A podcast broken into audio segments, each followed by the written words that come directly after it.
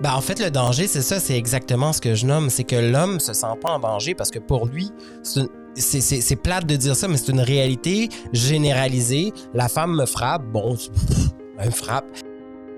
Mon ressenti, je ne lui faisais pas confiance. Parler de ça, euh, j'avais peur de faire rire de moi. À qui en parler? De quelle façon? J'ai co-créé ça avec elle. La violence, c'est une dynamique relationnelle en tout cas dans mon expérience. Et parce que je l'ai co-créé avec elle, j'avais maintenant, et que j'acceptais ça, j'avais le pouvoir de changer les choses à partir de moi-même.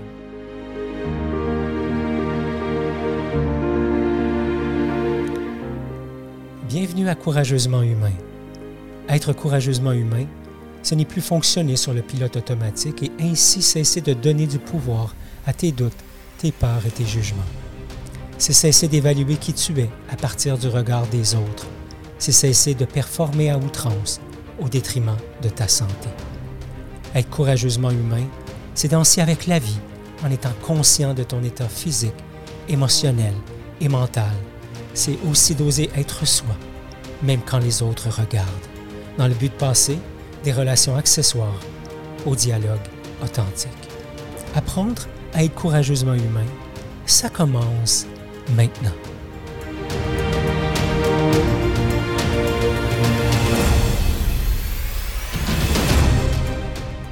Bonjour et bienvenue au podcast Courageusement Humain. Mon nom est Justin Lévesque et je suis l'initiateur du mouvement. Merci encore une fois de te pointer le bout du nez sur le podcast Courageusement Humain. On en est déjà à notre 89e épisode. Aujourd'hui, on est dans la poursuite des rencontres que j'ai faites avec des hommes inspirants autour de la célébration de la Journée internationale de l'homme. Et euh, cette fois-ci, je suis en compagnie de Danny Michael Tifo, le gars des tabous que tu connais peut-être. Cette fois-ci, je lui ai demandé, je dis, Danny, j'aimerais ça qu'on parle des tabous qui touchent les hommes, etc.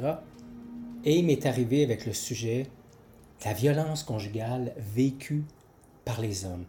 Danny ne me connaît pas, on n'a pas échangé dans ces différents aspects-là de nos vies, mais moi j'ai vécu la violence conjugale en 2006 et en 2007 dans une relation amoureuse. Et spontanément, je me suis mis à en parler. Question de donner de la perspective sur comment ça se vit la violence conjugale euh, chez l'homme. Évidemment, ce n'est pas une étude scientifique complète. Euh, je ne suis que mon seul échantillon mais j'ai quand même voulu partager une partie de mon histoire. Alors sans plus tarder, Danny Michael Tifo et moi, on parle de la violence conjugale vécue par les hommes. Et voilà, je vous laisse nous retrouver. En fait, je te laisse nous retrouver toutes les deux. Et euh, au plaisir de te retrouver sur le prochain podcast. Bye bye. Hey, bonjour tout le monde et bienvenue, bienvenue à notre, ben, notre rencontre. Salut, euh, Danny. Hey, salut, salut à tous ceux et celles qui sont sur mes chaînes, mais sur les tiennes aussi. Tu as décidé que tu me recevais en entrevue, Ghislain Lévesque. Alors, je te laisse aller. Puis les gens, ils vont pouvoir apprendre à te connaître sur mes chaînes, tout comme les gens vont apprendre à me connaître sur ta, chaîne à toi. Donc, merci de me recevoir, euh, mon cher ami. Écoute, ça me fait tellement plaisir. Euh, J'étais en train de te lancer des fleurs là, quelques instants juste avant que j'appuie sur le bouton Go Live. Je te disais, euh, une des choses que j'aime de toi, c'est toute la fluidité, le, côté relax, ta capacité à nommer les choses, à, entertainer, à te laisser guider, à prendre le lead. Tu sais, je te vois comme une, une bébite euh, euh, hybride, versatile, adaptative. et quand j'ai pensé justement à mettre sur pied cette espèce de rencontre avec des hommes inspirants. Mon idée d'origine, c'était je veux faire quelque chose pour la Journée internationale de l'homme le 19 novembre. J'étais à la dernière minute, je n'étais pas capable de tout vous avoir. Euh, en tout cas, je me disais, ça n'aura pas de sens. C'est pas tout le monde qui va être disponible à deux semaines d'avis. Je me suis dit, je vais les rencontrer un à un, puis ça va créer autre chose. Et je suis venu vers toi, je t'ai lancé l'invitation, tu m'as dit, ouais, c'est une bonne idée. Et quand je t'ai demandé le sujet, parce que toi, tu aimes parler des tabous, tu aimes parler de ce qui. des éléphants dans la pièce, si je faisais ça comme ça. Et tu m'as dit, ah, Ghislain, voici le sujet que j'aurais envie d'amener. J'ai envie de te laisser le nommer toi-même. le sujet, c'est. ben oui, c'est mon tabou, pourquoi pas? J'adore. Écoute, il y a depuis. Moi, depuis janvier, Ghislain, hein, depuis euh, janvier dernier, fait que ça va faire un an déjà, presque un an, que je, je, me forme, que je me développe, etc. Et au printemps dernier, j'ai développé le gars des tabous après plusieurs mois de recherche, etc. Et quand ça s'est arrivé dans ma vie, ça, faisait juste du sens parce que ma vie est un tabou en soi. Et euh, au fil des mois, après avoir découvert le gars des tabous, ben, j'ai eu des gens qui sont venus vers moi, qui sont venus me poser des questions, qui sont venus me dire mais quel genre de tabou est-ce que tu pourrais parler exactement? Puis il y en a un qui est venu vraiment m'interpeller et qui est extrêmement tabou, c'est la violence chez l'homme. On parle beaucoup de la violence chez la femme, mais qu'en est-il de la violence chez l'homme? Il faut aussi nommer ça. Pas que je sous-estime la violence chez les femmes, bien au contraire, il n'y a rien qui excuse la violence de toutes ses formes de toute façon, mais il y a aussi ça, la violence chez les hommes, et il faut démystifier ça. Il faut en parler parce que la violence n'est pas la même, elle n'est pas vue de la, de la, même façon et malheureusement, chez l'homme, si on fait des recherches de la violence chez les hommes sur Internet, on ne trouve presque rien. Et tu me l'as dit déjà un peu plus tôt. Et même moi qui subis en ce moment une situation particulière à la maison qui est en lien direct avec euh, la violence faite à la maison envers un homme, euh, et c'est beaucoup de déni au travers de ça. Pour nous, la famille, il n'y a pas de ressources pour ça. Et il faut vraiment démystifier ça. Je trouve ça super important. Ouais, ouais j'aime beaucoup. Euh, ça m'interpelle ce que tu dis. Effectivement, j'ai fait des recherches. Je dis, tiens, je, je, je suis pas un grand fan de statistiques, mais je me disais, ah, ça, c'est un sujet qui est plus tabou, c'est important de trouver. Et je dis pas qu'il n'existe rien sur le web. Là, j'ai cherché pendant une dizaine de minutes. Et euh, le but, c'est pas de lancer un défi, euh, trouver des, des, sites et envoyez-nous les liens. Absolument pas. c'est de voir quelle est la facilité pour moi d'accéder à de l'information. Et rapidement, ce que je me suis rendu compte, c'est qu'il y a peu d'informations disponibles et qu'en même temps, il y a une grande distinction entre la violence qui est faite des que les femmes subissent, dans le fond, et, il y a une grande différence par rapport à ce que les hommes subissent. J'ai envie de commencer avec ça. Euh, puis, euh, by the way, on, je pense pas que toutes les deux, on s'inscrit comme des spécialistes de la, de la violence, etc. C'est deux boys qui ont envie d'avoir un échange ensemble. Donc. Absolument. Puis dans le grand respect de la femme aussi, hein, soit dit en passant, super important de le nommer. Absolument. Puis je suis à la même place que toi c'est pas parce qu'on parle de la violence faite envers les hommes qu'on on, met de côté la violence que les femmes subissent et que nous, les hommes, euh, nous leur faisons subir. Donc, euh, on pourra discuter de ça à un autre moment, mais pour aujourd'hui, c'est vers nous. Donc, qu'est-ce que tu en comprends jusqu'à date? Qu'est-ce que tu as vu comme violence qui est faite à un homme?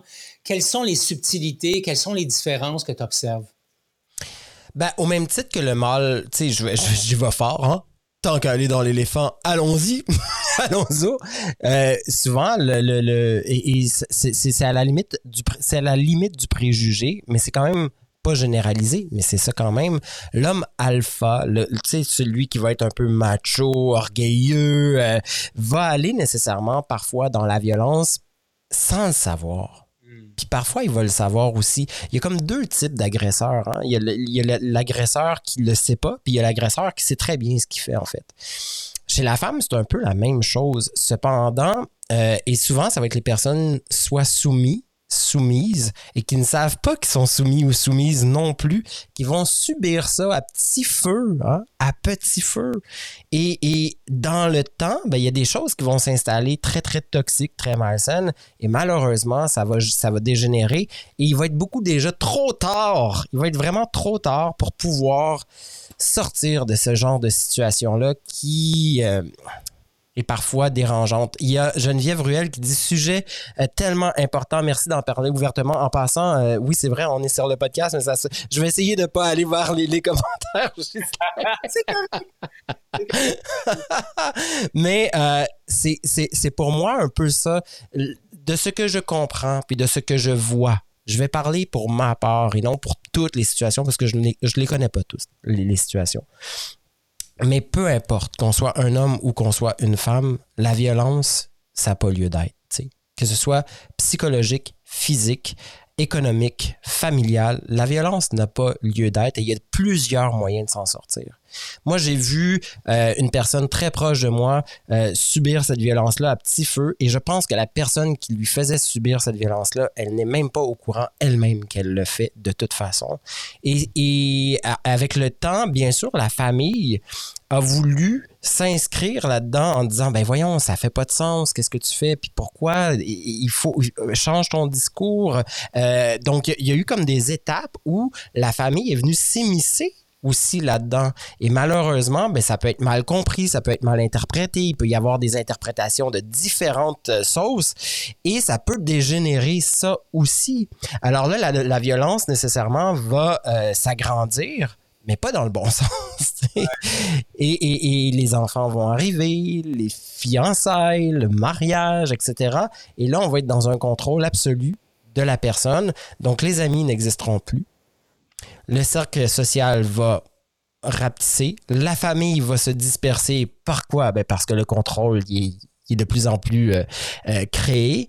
Et ce qui arrive chez l'homme, contrairement à la femme, la femme je pense, en tout cas, honnêtement, on en entend beaucoup parler du suicide chez l'homme, plus que chez la femme. Ben, la honte chez l'homme est aussi grande, sinon plus, que celle de la femme quand il subit euh, de la violence psychologique, physique. Et son estime est aussi très, très, très, très, très diminuée. Et malheureusement, l'homme, peut-être qu'il se fera pas tuer physiquement par son agresseur, mais il va s'enlever la vie. Et elle est là la grande différence entre les féminicides, disons ça, et euh, les hommes qui se tuent eux autres mêmes parce que malheureusement, ils n'ont pas eu les recours ou les services nécessaires pour s'aider. Et moi, c'est là ma, ma je m'en allais dire ma difficulté, mais c'est pas une difficulté. C'est là que j'ai envie d'interpeller les gens, de dire, tu sais, on parle beaucoup de féminicide et c'est très bien d'en parler. Mais il faut aussi comprendre, il faut aussi voir pourquoi autant d'hommes au Québec se suicident à chaque année? Ce n'est pas parce qu'ils sont agressifs, bien sûr qu'il y en a, mais il y en a plein aussi qui se sont fait agresser, qui ont plus d'estime d'eux-mêmes et qui doivent se faire aider, qu'il n'y a pas de ressources comme il y en a autant chez les femmes. Et s'il y en avait autant pour les deux, on parle beaucoup d'équité au Québec, ben ça, ça en fait partie pour moi, tu. Et c'est important de, de démystifier ça. Ouais en fait, ce que je trouve intéressant, c'est que ben, toi, tu, fais référence à, une situation qui est proche de toi. Euh, moi, j'en ai une autre situation qui est proche de moi. Moi, j'ai vécu la violence conjugale dans une relation. Je me souviens encore, 2006-2007, euh, je, recevais des coups de poing. Et c'est arrivé, il y a eu cinq épisodes en l'espace d'à peu près euh, huit mois. Et ce que, je me souviens, c'est, comment moi, je, minimisais les impacts de ça. En fait, Danny, à, aucun moment dans cette histoire-là, je me suis senti en danger. Même si, d'une situation à l'autre, la, la, la, la, puissance des coups et le nombre de coups augmentaient d'une fois à l'autre. Ça a commencé par une taloche en arrière de la tête et ça, ça finit par, en pleine rue, euh, cinq coups de poing à la mâchoire devant, devant des, des, gens. Euh, et quand j'en parle aujourd'hui, j'ai des amis qui me disent Mais Ghislain, tu n'as pas porté plainte, euh, tu n'as pas, pas, été chercher de l'aide. Danny, je te, te, jure, comme si, en fait, sur la tête de mon fils, mais comme si toi et moi, on est là ensemble, face à face, j'ai jamais pensé que j'étais en danger. Ben, en fait, le danger, c'est ça, c'est exactement ce que je nomme. C'est que l'homme se sent pas en danger parce que pour lui, c'est plate de dire ça, mais c'est une réalité généralisée. La femme me frappe, bon, elle me frappe, mais c'est à force, à force, l'estime, elle, en prend un méchant coup, tu sais. Et c'est là, le danger n'est pas face à l'autre, et face à soi-même. Et c'est là le danger. Qu'est-ce que tu en penses de ça? Ouais, ben je suis d'accord parce que moi, je, écoute, je voulais pas en parler. Je voulais pas en parler. J'ai, évidemment, j'en parlais avec elle. Euh, je me disais, écoute, moi, je suis un coach, j'ai des outils de coaching, j'étudie en communication non violente, donc j'ai les éléments pour l'aider. Et dans mon cas, puis là, c'est très personnel, je dis pas que tous les hommes vivent, ça, mais dans mon cas, à moi, c'est le sauveur qui a été mis de l'avant. Mm-hmm. C'est cette partie de moi qui s'est dit, OK, mais euh, le sauveur, puis le réparateur mes aussi, parce que dans le fond, je me suis dit, ben, je vais l'aider à se réparer. C'est un peu, un peu ça qui s'est produit. Puis dans cet épisode-là, à un moment donné, on a atteint un point de bascule, Danny, et pour moi, ça a été, je me suis perdu là-dedans. Je me suis perdu, j'ai subi de la violence physique, j'ai subi de la violence psychologique. Euh, quand il arrivait une crise, je me faisais prendre mes cartes de, guichet automatique, mes cartes de crédit, mon portefeuille, mes clés. Violence économique. Euh, j'ai été agressé, évidemment, je ne me suis pas laissé aller. Je dis évidemment comme s'il fallait que je me défende de quelque chose par peur d'être jugé. Mais c'est allé, allé jusqu'à presque. Et à partir de là, j'ai commencé à mettre des limites. Et malheureusement, pour moi, j'étais tombé dans le côté sombre. C'est-à-dire que là, il y a une partie de moi qui se disait Tu me fais chier, ma tabac, alors c'est à mon tour de mettre la, de mettre la gomme. Vous voyez, attends, je fais un arrêt là-dessus. Vous voyez le point de bascule? On parle de féminicide, il est là, le point de bascule. Donc, on peut être soit dans le, le rapport où je vais, je vais me tuer, ou dans le rapport, ouais, ben attention. Là, le gars va sortir de sa bulle, puis malheureusement, ben, il peut arriver des situations extrêmes et on veut pas aller là. Mais qu'est-ce qui nous amène là, Ghislain, selon toi? Écoute, euh, ben c'est relié à ce dont tu parles, c'est-à-dire c'est tabou, c'est tabou de... moi, je suis entouré d'hommes de, euh, ouverts, sensibles, bienveillants. Euh, mais si je recule de, presque 15 ans maintenant, ce n'était pas le cas. Je veux dire, on, était encore dans un contexte où il fallait être dur, il fallait démontrer. En fait, c'est. Puis il n'y a jamais personne qui m'a dit ça. Ma mère m'a jamais dit, mon père m'a jamais dit euh, Tu es un homme, il faut que tu sois le plus dur de la place. Mais quelque part dans mon processus d'éducation, j'ai compris, un, que j'avais pas le droit d'avoir mal, parce que quand je suis tombé à genoux, puis que ma mère ou mon père ou les deux me disaient non, non, t'as pas mal, t'as pas mal. Moi, j'ai décodé que finalement, ce que je ressentais, c'était pas adéquat. Fallait que je me laisse guider par les autres. J'ai été éduqué comme ça. Je suis devenu un addict du regard de l'autre. Et à partir de là, j'ai laissé l'autre un peu. Euh, je suis devenu une marionnette. Donc, mon ressenti, je ne lui faisais pas confiance. Parler de ça, euh, j'avais peur de faire rire de moi. À qui en parler? De quelle façon? Euh, j'ai essayé de consulter avec des psychologues, mais finalement, je ne me retrouvais pas dans un espace où je me sentais bien. Par exemple, tu peux nous donner un exemple?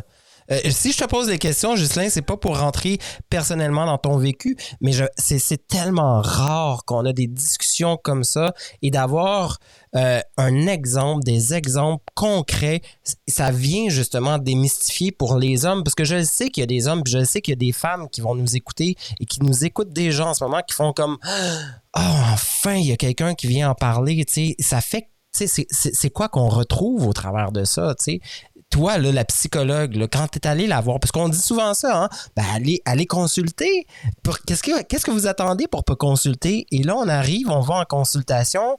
Et malheureusement, ben, on n'a peut-être pas le bon ou la bonne ressource pour nous aider à ce moment-là. Parce que, est-ce, un, est-ce qu'elle comprend vraiment notre réalité?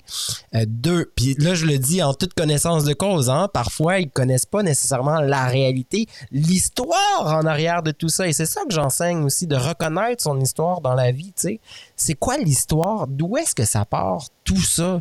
Et, souvent, on est vraiment dans le moment présent, dans cet instant qui vient tout nous chercher nos énergies, puis on oublie parce qu'on veut pas se rappeler qu'est-ce qui s'est passé en arrière, tu sais. Moi, toi, Ghislain, là, quand tu es allé voir la psychologue, puis tu dis psychologue, ouais, mais. Ouais. Qu'est-ce qui. En fait, en fait je suis allé voir un homme, je suis allé voir une femme. J'ai commencé par la femme parce que, bon, euh, j'étais en détresse, je voulais que ça se passe rapidement.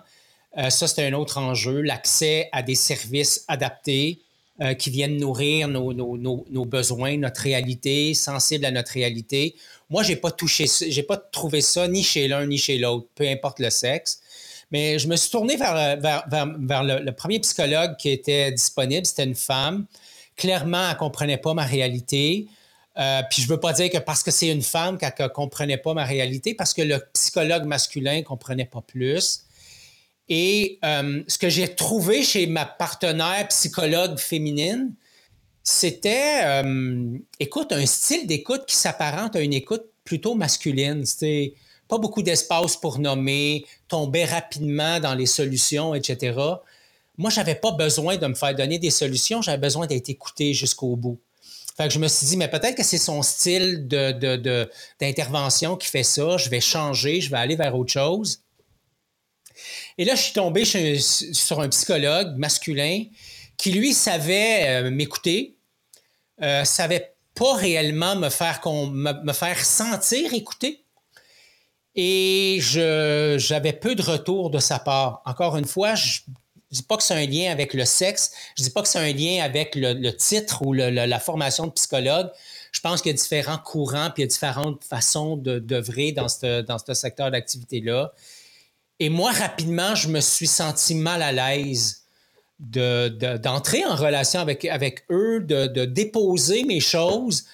Euh, j'aurais eu besoin, avec le recul, j'aurais eu besoin d'être accueilli, Dani. J'aurais eu besoin d'être... Euh, d'être euh, d'être accueilli avec, avec bienveillance, avec, avec une présence attentive, mais avec quelque chose de proactif aussi, qui n'était pas juste dans mode switcher en mode d'action, puis qui n'était pas juste dans ben jase-moi là, je t'écoute. Tu sais, j'aurais mhm. besoin d'un entre-deux, genre. Mais tu sais qu'est-ce que j'ai envie de te dire par rapport à ce que tu viens de dire, Ghislain? Lorsque j'ai fait mes cours, mes formations en massothérapie, jusqu'à ce jour-là, moi, un psychologue, une psychologue, j'allais voir, puis je crois vraiment à la profession. La profession est, vraiment, là, j'ai beaucoup d'estime pour celle-ci. Mais pour la première fois de ma vie, j'ai été en contact avec une sexologue. Hmm. Et c'est là que j'ai vu toute la différence entre la psychologie et la sexologie. Et une relation amoureuse nécessairement implique des relations, non seulement des relations de communication humaine, mais des relations sexuelles aussi. Et tout ça vient définir la toxicité d'une relation d'un couple dans le, temps. les sexologues sont spécialisés là-dedans. Et moi, j'ose espérer que ceux qui ont des problématiques de ce type-là devraient aller voir aussi un ou une sexologue parce que je pense qu'ils ont un petit oomph de plus pour pouvoir aller justement répondre à des types de, de, trucs, euh, d'outils qui peuvent nous, être offerts. Mais tu tu disais, j'aurais aimé ça être accompagné, j'aurais aimé ça être écouté, j'aurais aimé ça avoir un lieu où me déposer, puis peut-être même pleurer toute ma douleur ou être juste un homme sais, juste être, être la personne que je suis sans sentir le jugement, sans sentir euh, la maladresse, sans me sentir honteux, sans me sentir être juste moi. J'ai-tu le droit, moi, de vivre euh, cette, peine-là? J'ai-tu le droit, moi, de vivre cette colère-là? J'ai-tu le droit, moi, de vivre ce deuil-là que je dois créer parce qu'il s'est passé quelque chose en moi puis je ne sais pas comment vivre ça? Il n'y a personne qui me donne cette autorisation-là dans la société en général. Mais moi, ce que je dis, c'est non, c'est faux. Vous êtes des gars, vous avez tous les droits, les mêmes droits que les femmes. Bien sûr que chez les femmes, ils ont aussi, et elles ont aussi tous les droits nécessaires pour pouvoir vivre pleinement leur vie.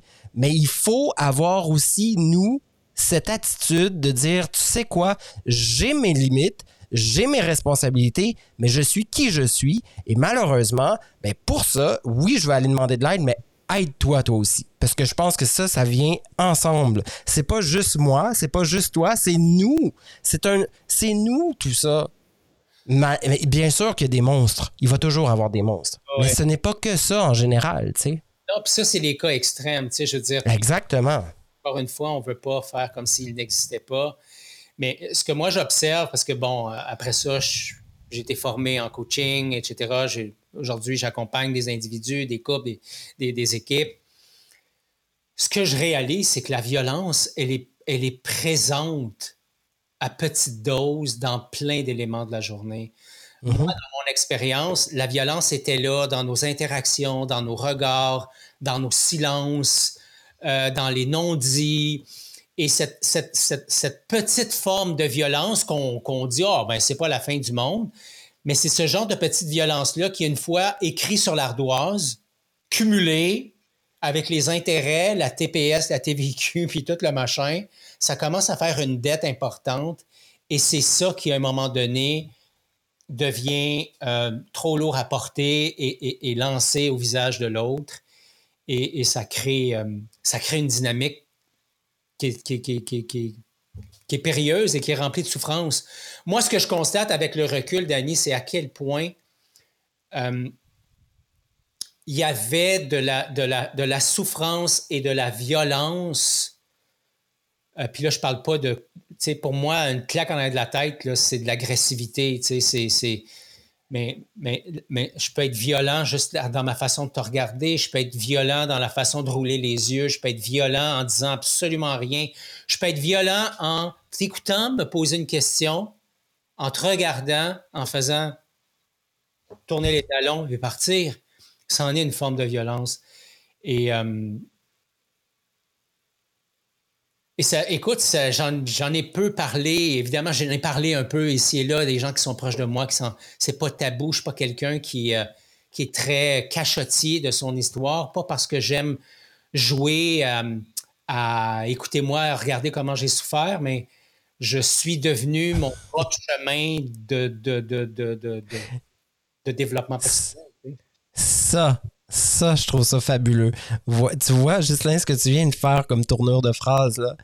Je ne veux pas paraître comme étant la victime. Tu n'es pas la victime de ta vie, bien évidemment, mais tu as vécu une histoire de victime aussi. Et ça, ça fait partie de ton histoire. C'est ça que j'essaie d'expliquer aux gens avec qui je travaille, puis avec qui j'accompagne. Son histoire, c'est la nôtre tu l'assumes pleinement. Tu es dans ta pleine vulnérabilité ici en nous exposant tout ça, puis en me faisant. J'ai pris le contrôle de l'émission juste Mais une chose est certaine, c'est à quel point on peut juste dire, tu sais quoi, c'est pas d'être victime que d'avoir vécu quelque chose. Puis je peux aujourd'hui vous en parler, puis je peux aujourd'hui vous inspirer au travers de ça. Tu sais, la question que j'ai envie qu'on pose ensemble, qu'on se pose ensemble toutes les deux, tu sais, Comment on s'en sort de ça? Est-ce que c'est possible de s'en sortir selon toi, Ghislain? Ah oui, c'est, possible de s'en sortir. Euh, je pense que pour l'homme, comme peut-être pour la femme, en fait, les femmes que j'ai accompagnées, ça se ressemble aussi. Il y a l'expression qui dit on a besoin de toucher le fond du baril. Euh, ben pour moi, en tout cas, c'est une vérité. J'ai eu besoin d'aller là. Peut-être que autour de toi, la situation auquel tu fais référence, c'est peut-être aussi la réalité c'est que moi, j'ai été obligé de descendre dans le fond pour prendre conscience que j'avais une valeur. Puis le déclencheur, c'est que le 2 avril 2007, je suis descendu au rez-de-chaussée, elle s'en est pris verbalement à moi. Euh, j'ai crié ma détresse en faisant semblant de la frapper et en lui faisant un doigt d'honneur. Et elle, elle a eu tellement peur et sur le moment, je, me disais, écoute, tu m'as tapé sa gueule à maintes reprises, fais-moi pas chier, tu sais. Euh, mais aujourd'hui, avec le recul, je peux sentir qu'avec toute l'intensité que, l'intensité que je portais, elle a eu peur, elle a appelé la police et c'est moi qui ai été arrêté. J'ai été arrêté pour violence conjugale. Et, et ça, c'est la plus grande réalité. Mon frère a vécu la même situation et c'est ça qui arrive souvent. Bien sûr. Parce que nécessairement, Justin, je vais te laisser revenir, mais tu vois ça, là? Oui, c'est normal. C'est normal que la femme puisse faire ça parce qu'elle a peur pour vrai. Puis elle a aussi ce, pouvoir euh, législatif, disons ça comme ça, de pouvoir user de ça. Et, c'est bien, bien correct parce qu'on ne sait pas qu'est-ce que l'homme peut faire quand il devient impulsif. Ben nécessairement, l'homme devient impulsif. La femme aussi à différents niveaux. Mais ça, c'est un grand, grand fléau aussi parce que nécessairement, il y a des hommes qui vont vivre un choc énorme post-traumatique dû à cette situation-là parce qu'ils subissent de la violence conjugale depuis des années. Et quand vient le moment de dire et de révéler leur détresse, peut-être pas de la meilleure façon, mais parce que là, c'est comme un trop plein, là, à un moment donné, c'est too much. Ben, la première chose que la personne extérieure va faire, c'est ben, j'appelle la police, puis c'est, c'est comme un levier. Tu sais, c'est un levier pour te faire encore plus peur. Ouais. C'est un levier, une force qui va te permettre de dire ben non, ok, ta gueule, là, tu sais, je, ben non. Puis là, tu veux pas aller en prison, ça va, tu vas avoir un dossier criminel, tu vas perdre ton emploi, tu vas perdre ci, tes, tes amis vont te voir comme étant l'agresseur, alors que c'est toi qui n'es pas l'agresseur. Donc, le, le côté de la honte est encore plus élevé. Comment qu'on s'en sort? Écoute, c'est là que j'ai vu la, la noirceur de notre système de justice. tu sais. Euh, premièrement, ben, j'ai été arrêté. Pour les hommes, au poste, oui, exactement, amené au poste. Je me suis retrouvé euh, en cours. Euh, et rapidement, mon avocat m'a fait comprendre que si je plaidais pas coupable, le risque que j'avais, c'était que le, je tombe sur un juge qui allait euh, me condamner à, des, à, à, un dossier criminel, etc., et, tout le tralala. Et pour pouvoir ne pas plaider coupable, je devais impliquer les enfants, ce que je n'avais pas envie de faire. Fait que finalement, moi, j'ai dit, OK, je vais le faire, tu sais, je vais, je vais plaider coupable, puis je vais assumer ce qui va venir avec. Et la question que tu as eue tantôt, c'est comment on s'en sort? Le regard que je porte là-dessus, c'est que le violent, c'est une victime. La victime, c'est une victime, puis le violent, c'est une victime. Et moi, j'ai été une victime du contexte, mais je me suis comporté en victime d'Annie dans ma réaction. Parce que si j'avais été un homme mature à ce moment-là, ce que je n'ai pas été, bravo de le nommer. j'aurais fait ça autrement. Fait que je peux bien être en sacrifice après elle. Je peux bien dire que c'est de sa faute. je peux bien dire qu'elle m'a frappé, qu'elle m'a fait ci, qu'elle m'a fait ça. Mais en bout de ligne, ce que je dis aujourd'hui, c'est que la première fois qu'elle m'a frappé, j'étais une victime. Et en choisissant de rester, je suis devenu un volontaire. Et en étant un volontaire qui se comportait comme une victime, je m'autorisais à être chiant parce que je ne l'ai pas frappé, mais j'avais, j'utilisais les mots, j'étais assez habile là-dessus, j'utilisais les idées, je, je, je, je, je, je, je pervertissais les, les situations, etc., pour que ben, je jouais avec la culpabilité. Tu sais, le cercle, là, le triangle de Cartman, là, De la manipulation. je l'ai utilisé à souhait. Et comment on se sort de là? Pour moi, ça a été la prise de conscience que j'ai co-créé ça avec elle. La violence, c'est une dynamique relationnelle, en tout cas dans mon expérience. Et parce que je l'ai co-créé avec elle, j'avais maintenant, et que j'acceptais ça, j'avais le pouvoir de changer les choses à partir de moi-même. Donc, j'ai arrêté à partir de ce moment-là de vouloir la changer. J'ai arrêté de me mettre en colère par rapport à ces choses, même si j'ai vécu de la colère après ça. Mais je me ramenais à moi puis je me disais, OK, mais le Ghislain mature a besoin de quoi? Le petit Gis, celui qui est dépressif, qui a de la peine, a besoin d'être écouté, clairement pas par cette personne-là, par une personne qualifiée pour le faire. Professionnel, exact. Après ça, toi, Gis, tu fais quoi? Et moi, je me suis retrouvé dans un groupe d'hommes à discuter de la violence. Euh, tous des hommes qui avaient été condamnés pour de la violence conjugale. Euh, certains avaient posé des gestes assez importants. Mais à aucun moment, moi, je me suis dit, je suis pas comme eux autres. J'ai choisi de faire la démarche pleinement, une démarche qui a duré six mois, à tous les mercredis soirs, qui durait trois heures chaque mercredi soir, de 7 heures à 10 heures, qui me coûtait de l'argent. Mais je me disais, écoute, là- ou bien tu restes en tabarnouche, ou bien tu choisis de, servir de, de te servir de ça comme un tremplin. Et dans mon cas, c'est ce que j'ai choisi. Et j'ai découvert à travers les années que quand j'avais un coup dur, Danny, ce qui était mon plus beau cadeau de la vie, c'était ma résilience et comment je transformais ça en tremplin pour me propulser vers autre chose. Moi, je trouve ça, je sais pas vous autres, ceux qui écoutez, les auditeurs, j'ai aucune idée. Moi, personnellement, ça. Un, ça me fait du bien de t'entendre nommer ces choses-là. Ça me fait du bien aussi de savoir que tu prends la responsabilité de tes actions. Ça me fait du bien de voir aussi et de, de- de- d'entendre, parce que moi, je te vois en, même temps qu'on on discute. Ça me fait du bien de voir qu'un homme est capable de nommer le petit enfant, mais aussi de nommer le gars mature. Tu sais, c'est quoi un gars mature? C'est ça, souvent, les gars vont dire, ouais, mais c'est quoi un gars mature? C'est c'est quoi? Faut-tu être, faut-tu avoir un peu plus de fifure? Faut-tu, faut-tu savoir communiquer? C'est quoi être mature? C'est quoi être mature? Parce que pour moi, être mature, c'est être capable de, Pour toi, c'est pour, pour moi, être mature, c'est être capable de nommer les choses. Pour moi, être mature, c'est être capable de pas fuir. Pour moi, être mature, c'est de, prendre ses responsabilités puis de dire, tu sais quoi, tu as absolument raison. Ma réaction a aucun lieu d'être et la tienne non plus. Mais tu sais quoi, je vais prendre acte de qu'est-ce qu'on vient de se dire. Je vais, je vais aller faire un tour, là. Je, vais- me permettre de dire, est-ce que je continue là-dedans ou je continue pas là-dedans? Est-ce que je m'écoute assez? Est-ce que je respecte mes limites assez? Est-ce que je connais ma valeur pour qui je suis vraiment?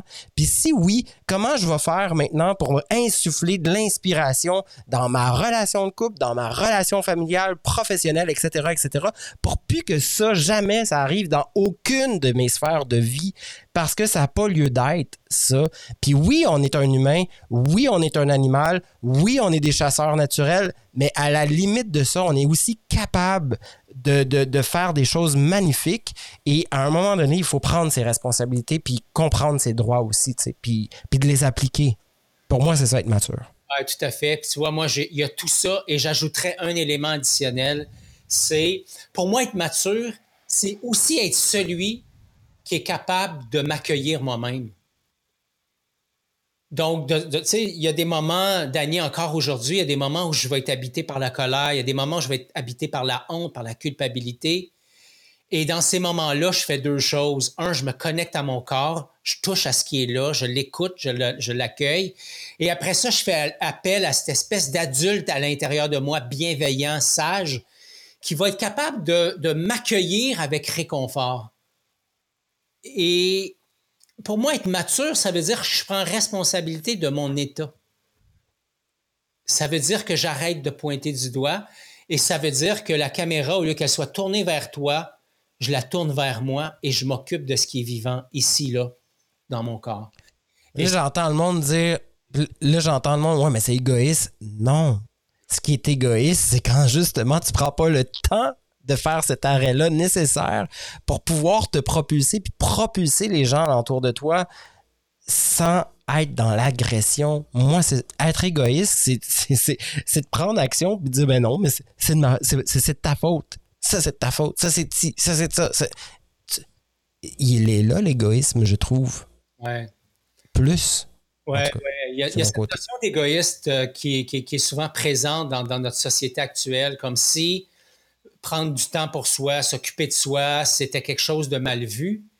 Et en même temps, c'est, en- en- en- en- encore une fois, dans mon expérience, en grande partie pourquoi il y a autant de détresse dans les familles, dans les écoles, dans les entreprises, dans les couples, pourquoi il y a autant de violence psychologique, pourquoi il y a autant de choses qui sont acceptées même si à l'entrée, on a des valeurs, on voit ça dans les organisations, des valeurs qui disent respect, euh, créativité, collaboration.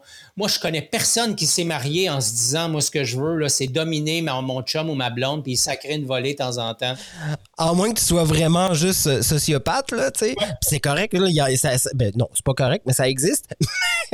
mais il y a personne, effectivement, dans la généralité qui va se dire ça. C'est quelque chose qui va s'installer dans le temps, malheureusement, tu sais. Ouais. En tout cas, c'est toute une discussion, mais, mais avoue qu'il faut démystifier ça, Ghislain. Qu'est-ce que t'en penses? Ben, en fait, euh, oui, absolument. Puis clairement, euh, puis encore une fois, tu sais, je, je- je veux juste rester hyper humble là-dedans là, parce que je, je- je pense que tu sais, il y a des moments où je- il y, a, il y a des parties de moi qui sont en- encore, qui vivent encore de la colère par C'est rapport à tout à fait normal. là. Euh, une, des choses qui, à mon avis, a aucun sens. Moi, j'ai été arrêté. La police a jamais, jamais, jamais demandé ma version. Euh, mon avocat a jamais demandé ma version. Le juge n'a jamais demandé ma version. Bref, personne n'a demandé ma version. Et rapidement, je me suis rendu compte, puis c'est gros ce que je vais dire là, là puis j'espère que les gens vont pas trouver ça trop hard. Mais je me suis rendu compte, dans ce contexte-là, qu'avoir une paire de couilles, c'est un méga problème. Un méga problème. Parce que j'étais dans une posture où j'étais déjà condamné malgré la présomption d'innocence, malgré notre système légal, que si je voulais vraiment traiter de ce dossier-là en profondeur, un, ça me coûterait la peau des fesses, deux, je risquerais beaucoup plus que juste une tape ses doigts puis une thérapie. Écoute, de mon côté, je vais aller dans le même sens que toi à ce niveau-là pour, pour, pour, pour ce qui est de l'extérieur de la situation. Moi, quand mon frère euh, a été arrêté, euh, son rapport avec les policiers à la suite de cet événement-là, je pense que s'il était là puis qu'il euh, était pas encore dans le déni, parce que moi je pense qu'il est encore dans le déni, ou il sait encore juste pas comment s'en sortir, je pense qu'il irait dans le même sens que toi, mais je ne peux pas parler pour lui.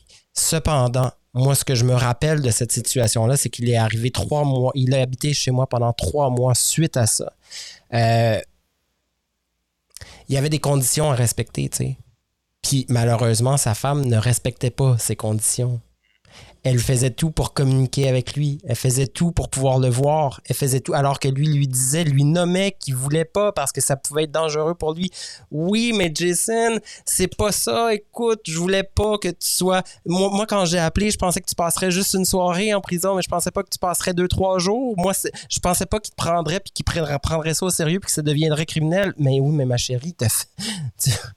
fait une plainte, là. À quoi tu t'attends? Donc, nécessairement, en faisant une plainte, c'est ce qui arrive. Et puis, ben, mon frère, déjà là, à ce moment-là, il a dû prouver qu'il n'était pas coupable. Mais outre ça, si ça avait été plus loin, euh, il n'y avait pas vraiment à faire ça parce qu'elle a retiré sa plainte, mais ça a été long avant que la plainte soit retirée parce que les juges ont voulu s'assurer que monsieur euh, allait faire euh, un, traitement de gestion de colère, ce qui est tout à fait correct. On va se le dire. Hein. De toute façon, quand on est rendu là, que ce soit de part et d'autre, je le disais un peu plus tôt, il faut qu'il y ait de l'aide d'un côté ou de l'autre. Le, problème ici, c'est qu'il y avait de l'aide juste à un sens unique. Madame n'avait pas besoin de rencontrer une intervenante.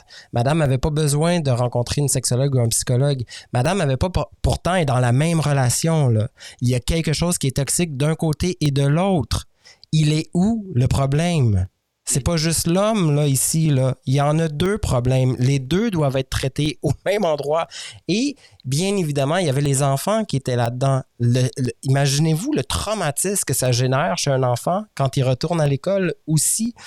Alors, pour moi, le système de la justice ici au Québec, à ce niveau-là, euh, oui, il y a des bons côtés pour les victimes féminines, absolument. c'est bien correct. Mais il faut aussi avoir la compréhension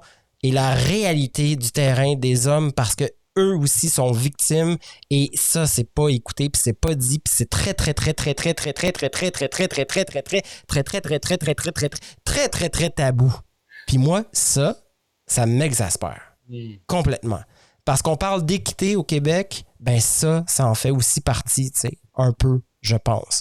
Puis là, ça se peut, je me fasse pitcher des, tomates, lancer des tomates. Je le comprends, je l'entends, parce que là, c'est un gars qui vient nommer ces choses-là. Ghislain, il y a je sais pas combien de femmes qui m'ont écrit, écrite pour me dire Dani, j'aimerais ça que tu parles de ça. Je, me vois mal en tant que femme aller dénoncer ça parce qu'on est mal vu en tant que femme d'aller dénoncer ça. C'est grave quand même quand les femmes t'écrivent pour te dire Hey, tu sais -tu quoi, TQ? Yes, sir, bravo de le dénoncer. T'es un gars, mais moi, en tant que femme, je n'irai pas le dénoncer parce que j'ai peur de me faire lancer des tomates en tant que femme pour la solidarité féminine. Je suis pas là pour faire la chicane entre un sexe ou l'autre. Vraiment pas mais c'est de dire à quel point c'est tabou, cette discussion-là. c'est dire à quel point c'est important d'aller démystifier ça puis en parler. Oui, Ouais, ben, tu sais, dans ce que tu dis, moi, ce que, ce que, ce que ça fait émerger pour moi, c'est que souvent, dans notre culture actuellement, c'est qu'on est en mode réactif. On essaye de, de, résoudre un problème après coup. C'est rare qu'on regarde les choses dans leur ensemble, tu sais. Euh, quand, quand, quand il y a de la violence au sein d'une relation, qu'elle soit amoureuse, amicale, professionnelle, peu importe, il y a clairement une dysfonction relationnelle.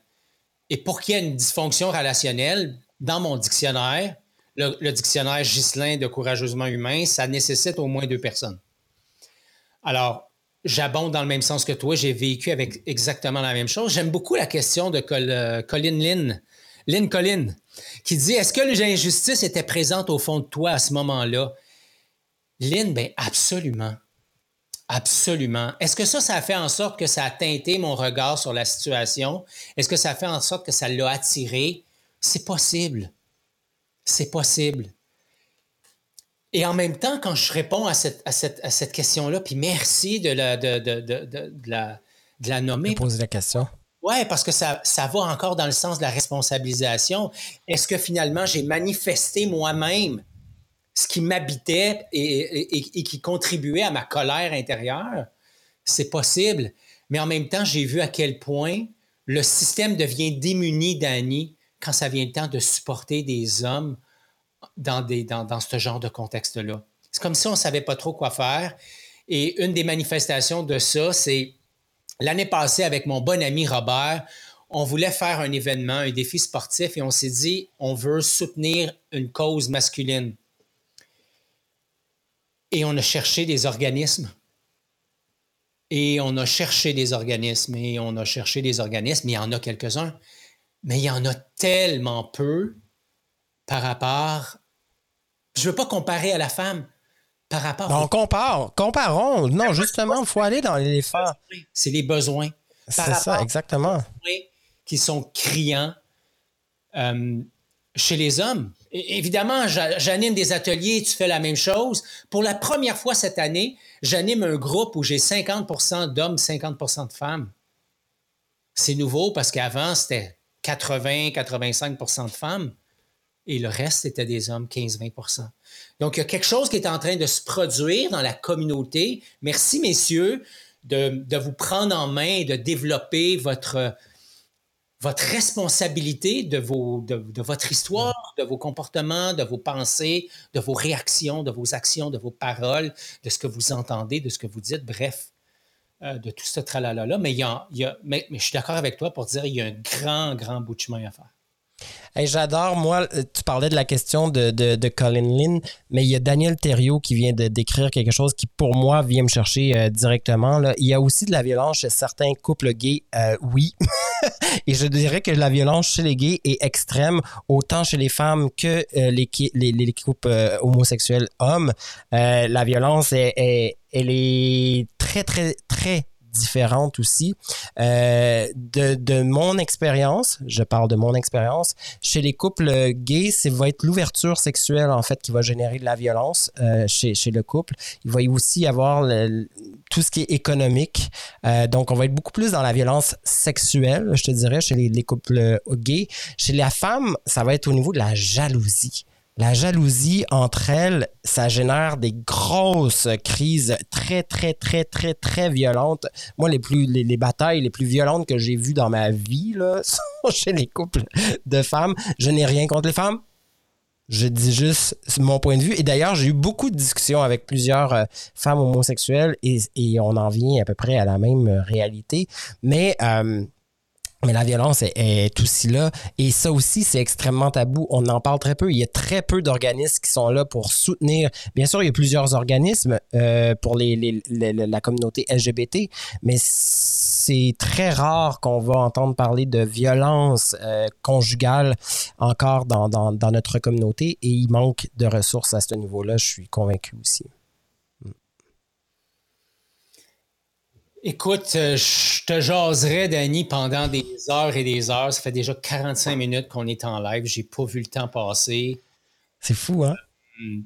Mais c'est tellement un sujet important, Ghislain, tu sais. Ouais, je pense qu'on va. Euh, en tout cas, je sais pas ce qu'on fera avec ça, mais clairement, je, fais le souhait, Danny, de me retrouver encore une fois euh, en onde avec toi à discuter de différents sujets. Euh, je veux te dire merci d'avoir accepté l'invitation de, venir faire un tour sur euh, la page de Courageusement Humain. Euh, merci de t'amener avec, audace, avec assurance et en même temps, avec, je te sens à la fois solide et curieux. Alors pour moi, ça, me donne encore plus envie d'être à ton contact. J'avais vu ça dans les interactions que j'avais eues avec toi, puis on, partage des projets euh, professionnel où on se retrouve ensemble dans des groupes de développement puis de, travail. Et j'avais, j'avais déjà saisi cette, euh, cette, euh, ces, ces, caractéristiques-là chez toi. mais ben, je, veux dire merci. Merci de rayer. C'est très. C'est le fun. Mais c'est, c'est très réciproque, mon cher Ghislain. Je- écoute, moi, je me dis. Tu sais, la vie est courte. Hein? La vie est vraiment courte. On, on a le sentiment qu'elle est longue, mais elle est si courte. Et il y a des hauts, il va toujours avoir des hauts. Il y a des bas, il va toujours y avoir des bas. Maintenant, c'est quoi qu'on en fait de ces hauts et de ces bas-là? Et il va toujours y avoir des relations toxiques, peu importe. Moi, je suis le gars qui est dans une relation extrêmement saine. Ça veut-tu dire qu'un jour, je ne serai pas dans une relation toxique? Seul Dieu le sait si on croit en, la religion. J'ai aucune idée. Mais ce que je sais, c'est qu'en ce moment, aujourd'hui, là, ben, je suis là pour aider, accompagner, inspirer les gens à ma façon, du mieux que je peux avec les connaissances que j'ai. Et si ça inspire, tant mieux. Si ça inspire pas, tant pis. Puis c'est correct comme ça. Mais ce qui est essentiel, c'est que je porte ce message-là parce qu'on a le privilège d'avoir ce qu'on appelle une machine web, l'Internet, où on peut propulser des, messages inspirants plutôt que de faire que des maudites conneries. Donc, pour moi, c'est l'outil que j'utilise pour pouvoir propager ben, ce que je pense qui est important, en fait. Génial. Donc, merci à toi. Merci beaucoup et merci à tous ceux et celles qui euh, sont passés nous voir sur n'importe quelle des pages, celles qui, euh, celles et ceux qui euh, ont posé des questions, émis des commentaires. Vraiment, ça a été un plaisir. Si jamais vous avez des, des questions additionnelles que vous aimeriez nous poser et pour lesquelles on pourrait soit vous répondre directement là sur place ou peut-être même faire un autre segment euh, par rapport à ça. Je dis n'importe quoi, ça m'arrive. Euh, ben, Je trouve ça génial, moi. moi, je te laisse aller. Je me dis, ben, coudonc, pourquoi pas? euh, N'hésitez pas à le mettre dans les commentaires. Merci, mon bel ami. D'habitude, je finis ça avec un beau texte courageusement humain, mais écoute, j'ai juste envie de dire que pour toi et moi, la violence, c'est non merci. Qu'elle soit dirigée vers les hommes, c'est non. Qu'elle soit dirigée vers les femmes, c'est non. Qu'elle soit dirigée vers les enfants euh, ou les animaux, c'est non. Et que euh, la, la- violence s'installe peu à peu dans la relation. C'est rare, euh, un peu comme l'histoire de la grenouille où euh, je mets la grenouille dans l'eau bouillante, elle va sortir de là, mais si je la mets dans l'eau tempérée puis que je fais chauffer l'eau et, jusqu'à ce qu'elle devienne bouillante, il sera trop tard au moment où elle voudra réagir. Donc, si tu es dans une situation de violence, autant que tu l'as subi ou que tu as l'impression que tu pourrais être violent, euh, Danny et moi, on t'invite à, demander de l'aide, à consulter, à aller chercher de l'aide. Euh, il y a des choses, même si on décrit la quantité euh, ou le manque de ressources, il y a quand même des ressources disponibles. Alors, demander de l'aide, c'est aussi être courageux. Puis, tu sais, les, ressources disponibles, disons-le, le- le- la plus grande ressource disponible du moment, c'est Info Santé ici au niveau mental. Donc, allez-y. Les travailleurs sociaux sont là pour pouvoir vous diriger dans des endroits efficaces pour vous. C'est le temps des fêtes qui arrive. Je ne sais pas quand est-ce que vous allez écouter euh, le podcast ou, ou- la vidéo qu'on fait en, en live en, en ce moment. Mais on est quand même ici à une semaine du temps des fêtes et nécessairement, qui dit temps des fêtes dit aussi abus. Alors, soyez vigilants, s'il vous plaît, soyez vigilants. Merci, Danny. Merci tout le monde et au plaisir Merci. de vous croiser. Bye bye. Merci, ciao! Merci d'avoir été là. Pour les liens vers les ressources discutées dans cet épisode, tu peux consulter les notes disponibles sur la page correspondante sur le site web à courageusementhumain.com. Si tu veux nous aider à faire connaître le podcast, la chose la plus rapide et importante à faire, c'est de t'abonner au podcast sur ta plateforme préférée. Partager l'épisode avec un de tes amis est bien sûr un geste que nous apprécions.